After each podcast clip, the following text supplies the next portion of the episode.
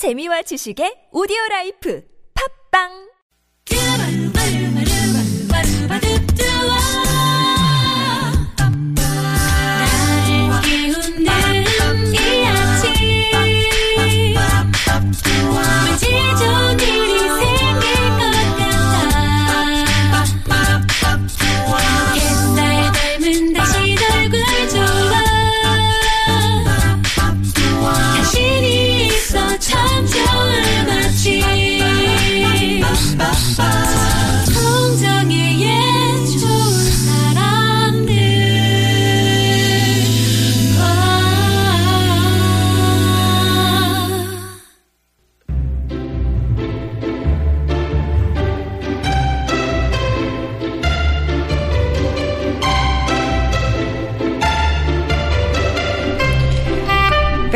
벤자민 플랭클린은 시간은 인생을 만드는 재료라고 했어요. 맛깔스러운 음식을 만들기 위해서는 재료와 양념이 잘 배합되어야 하듯이 좋은 인생, 멋진 인생에는 자잘한 고민이 훌륭한 양념이 되어줍니다.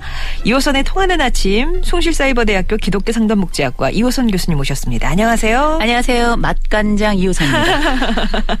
아, 배어드는 그 양념. 네. 양념. 음. 저는 읽으면서 그렇게 생각했는데, 아, 그럼 양념을 좀 세게 하는 집도 음. 있고, 약하게 하는 집도 있잖아요. 네, 네. 이왕이면 좀 약했으면 좋겠다. 그런 생각은 했습니다. 아, 그러셨구나. 이게 왜 우리가 요리를 하다 보면은 저처럼 요리를 잘 못하는 사람은 둘 중에 하나를 씁니다. 네. 맛간장 아니면 굴소스. 웬만해서 맛이 나요. 네네네, 그죠? 네네, 응. 맞아요. 그래서 맛간장으로 쓰신 이호선 교수님. 오늘 어떻게 맛깔나게 또 해결책을 제시해 주실지 기대가 되는데요. 첫 번째 사연 함께 할게요. 어, 고민을 문자로 익명으로 보내주셨어요. 계획은 나의 힘님. 사연 함께 하시죠.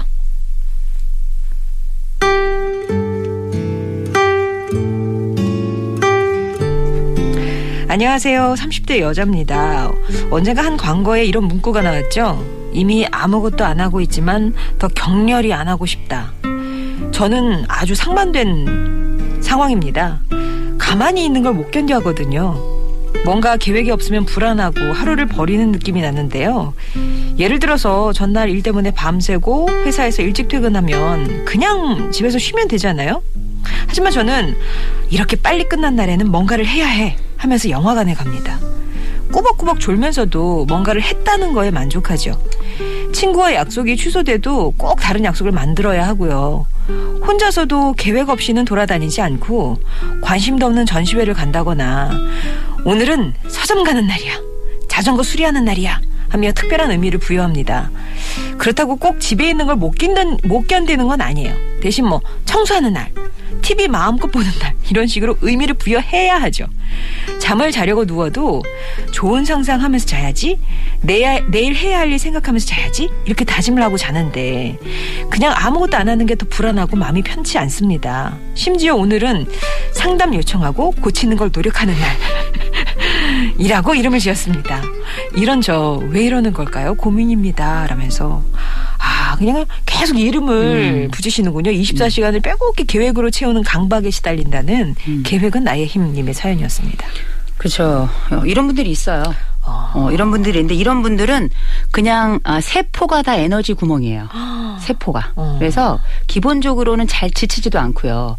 그리고 이제 특별히 하체가 튼실하시고, 어, 그리고 전반적으로 이런 분들에게 농사를 지어라 그러면 논과 밭을 동시에 맬 수 있는 와 깜짝 놀랄 만한 능력을 가지고 있을 뿐더러 멀티에 능하고요. 예. 일주일이 꽉 찼지만 그 뒤로 4주 후를 또다 계획하고 있는 이런 특징이 있는 분들인데 이런 분들이 일단은 좀 부럽습니다. 에너지가 넘쳐나고 항상 파이팅이에요. 네네. 그렇다고 또 일을 못하는 게 아니에요. 어. 그러니까 이런 분들은 어떻게 보면은 옛날을 치자면은 뭐 장사?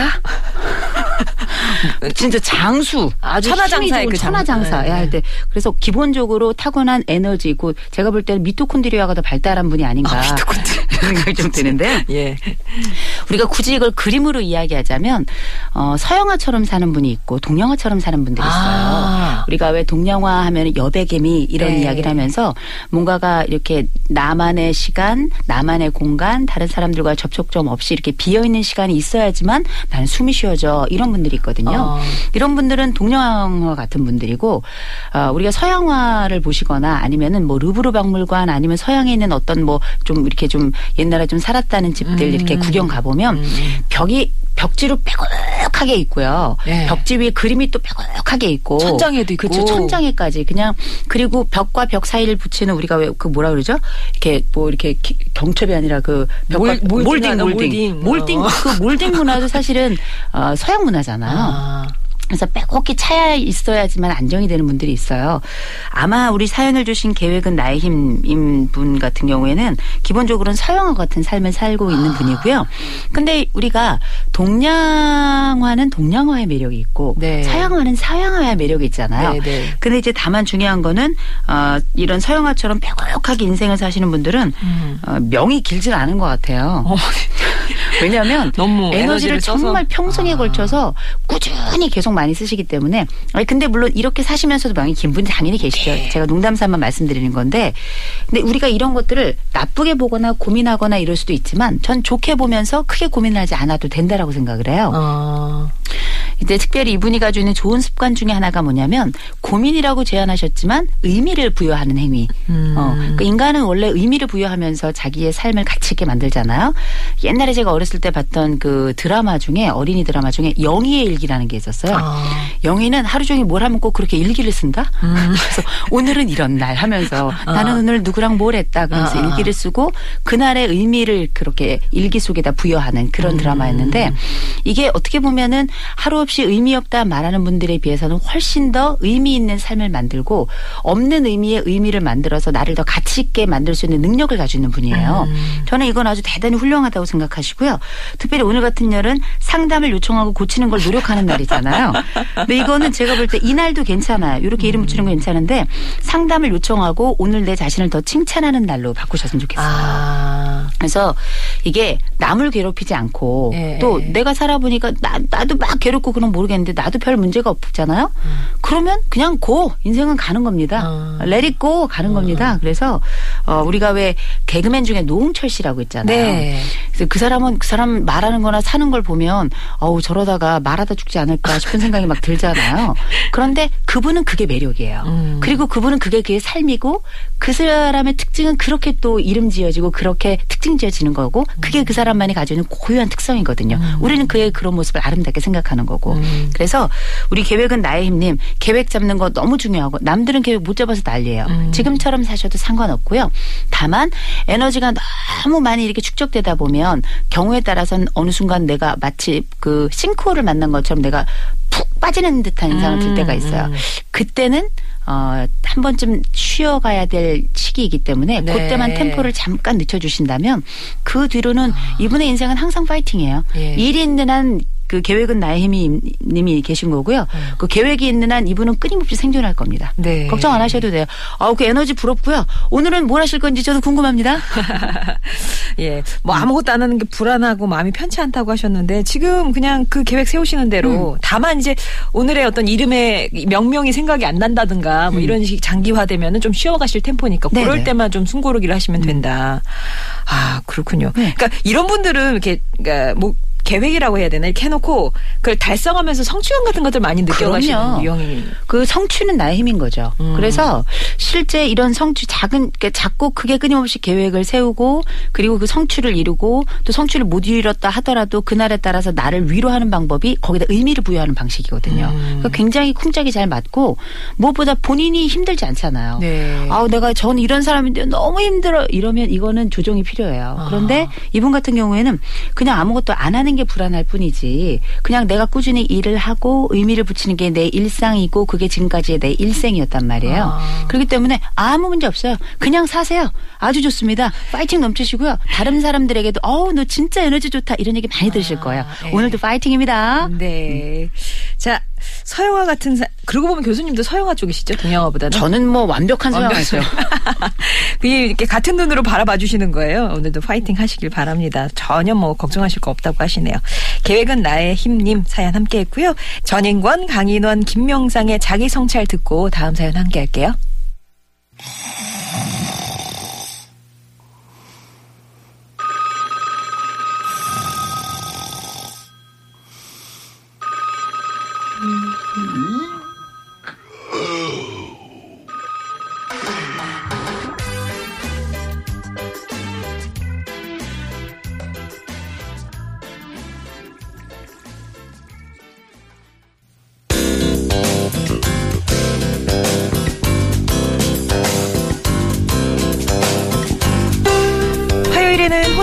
못하는 크고 작은 고민들 머리 맞대고 함께 고민해 봅니다. 2호선에 통하는 아침. 오늘 두 번째 고민 사연은요. 역시 또 익명을 요청해 주셔서 택시 조종사님이라고 저희가 불러드리겠습니다.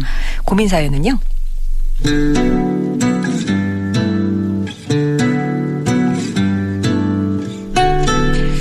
안녕하세요. 저는 30년 넘게 회사 책상 앞에서 일을 하다가 작년에 택시기사가 된 초보 기사입니다. 제가 원래 오지랖이 조금 넓은 편이긴 하거든요. 다른 사람의 고민도 잘 들어주고 모르는 사람에게 말도 잘 거는 낯가림 없고 스스럼 없는 성격이죠. 그런데 이게 택시기사가 되니까 어떨 때는 약이 되지만 독이 되는 순간도 많더라고요. 편안하게 이야기를 할 때도 있지만 손님들에게 말을 걸면 불편해 하시는 걸 느낄 때가 종종 있는데요.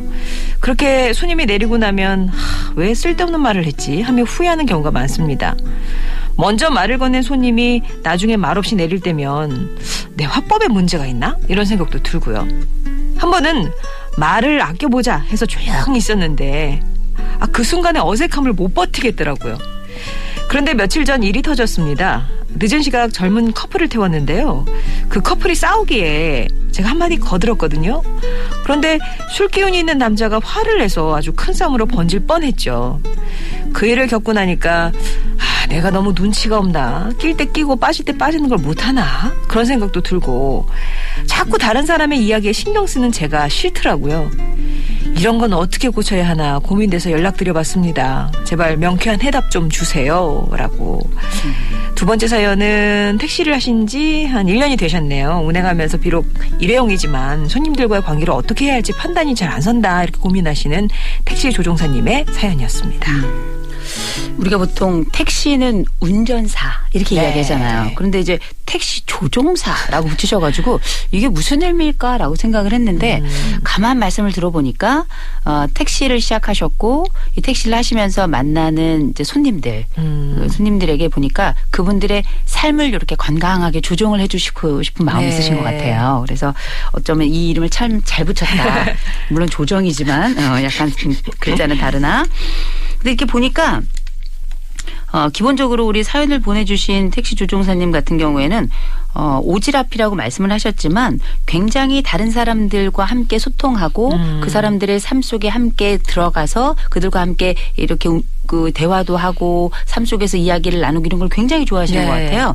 그러니 직업은 잘 선택하신 거죠. 음. 그런 대인 관계에 능하고 관계를 굉장히 즐기는 분들은 관계가 많이 존재하고 접촉점이 많은 직업을 택해야 되잖아요.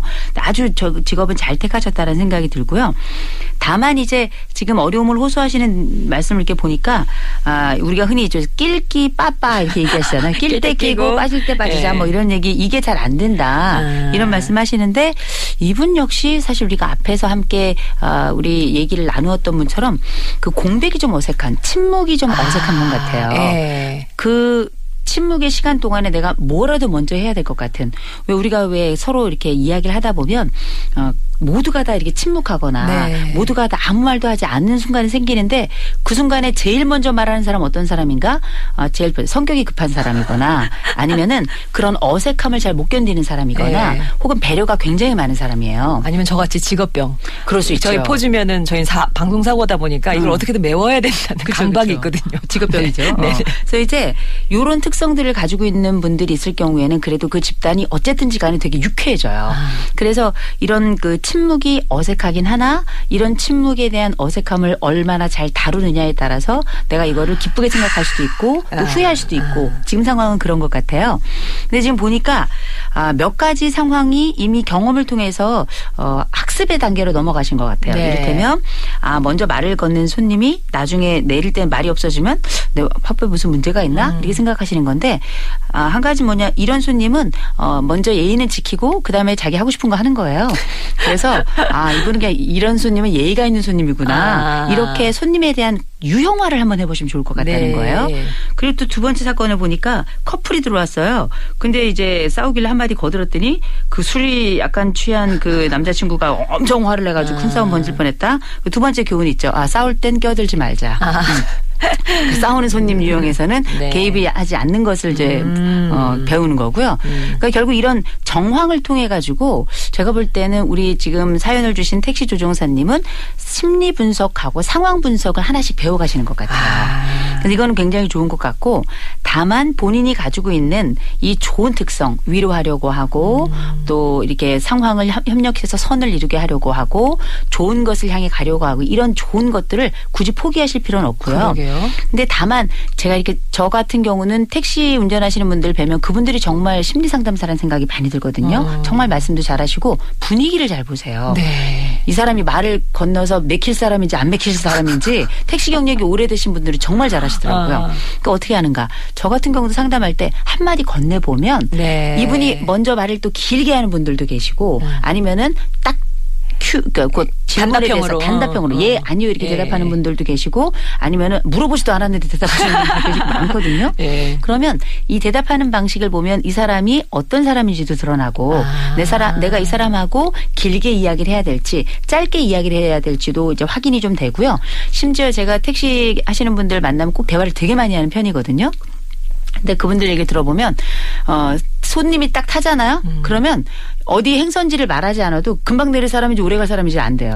오. 참 놀랍죠? 오. 네. 그뭐 일본의 어떤 사람이 왜그 어, 지하철에서 자리 잡을 빨리 자리 잡는 법에 대한 책을 내 가지고 베스트셀러가 예. 있잖아요. 그거는 그 사람이 있는 행동 패턴들을 오랫동안 관찰을 했더니 이러하더라라는 아. 결론에 맞추어서 이제 그거를 지하철에 자리 앉는 것과 연계를 시킨 거잖아요. 예. 택시 운전을 하시는 분들은 워낙에 많은 분들을 뵙다 아. 보니까 음.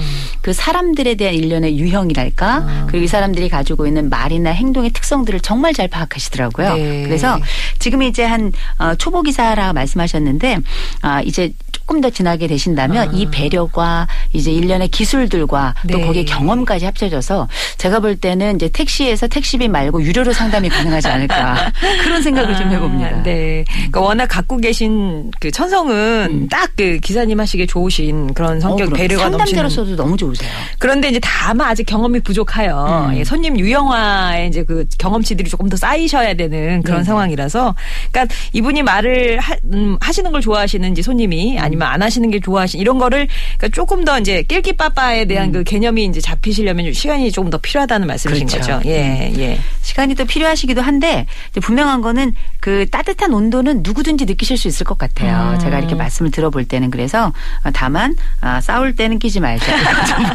아, 네, 네, 네. 네. 뭐 어떻게 고쳐야 하나 뭐 성격을 고치실 거는 전혀 없다는 그런 말씀이시네요. 네, 고칠 것이 아니라 조금 더 지켜보시면서 나름 손님들을 분석해 보시는 시간 을 조금 더 가져보면 좋겠다라는 말씀입니다. 근데 진짜 그게 성격이 맞아야지 음. 이게 사실은 이렇게 내향적이신 분이 택시기사 이렇게 해서 계속 손님을 음. 이제 바꿔가면서 만나야 되면 이것도 진짜 굉장한 정신노동이 되겠네요. 어떤 분들은 택시 하시는 분들 중에 어떤 분들은 한 번은 제가 택시를 탔는데 제가 아무것도 안 했는데 저한테 화를 내시는 거예요. 어. 그래서 어, 저는 또 무- 무작정 화를 내시는 분들에 대해서는 그냥 가만히 있진 않아요. 그래서 어, 저 아세요? 왜 화를 내세요? 무슨 일 있으세요? 그랬더니 음. 이제 안 좋은 일이 있으셨던 것 같더라고요. 그래서 아 그러셨구나. 그럼 저는 저기 내려주세요. 그러셨죠. 네, 네.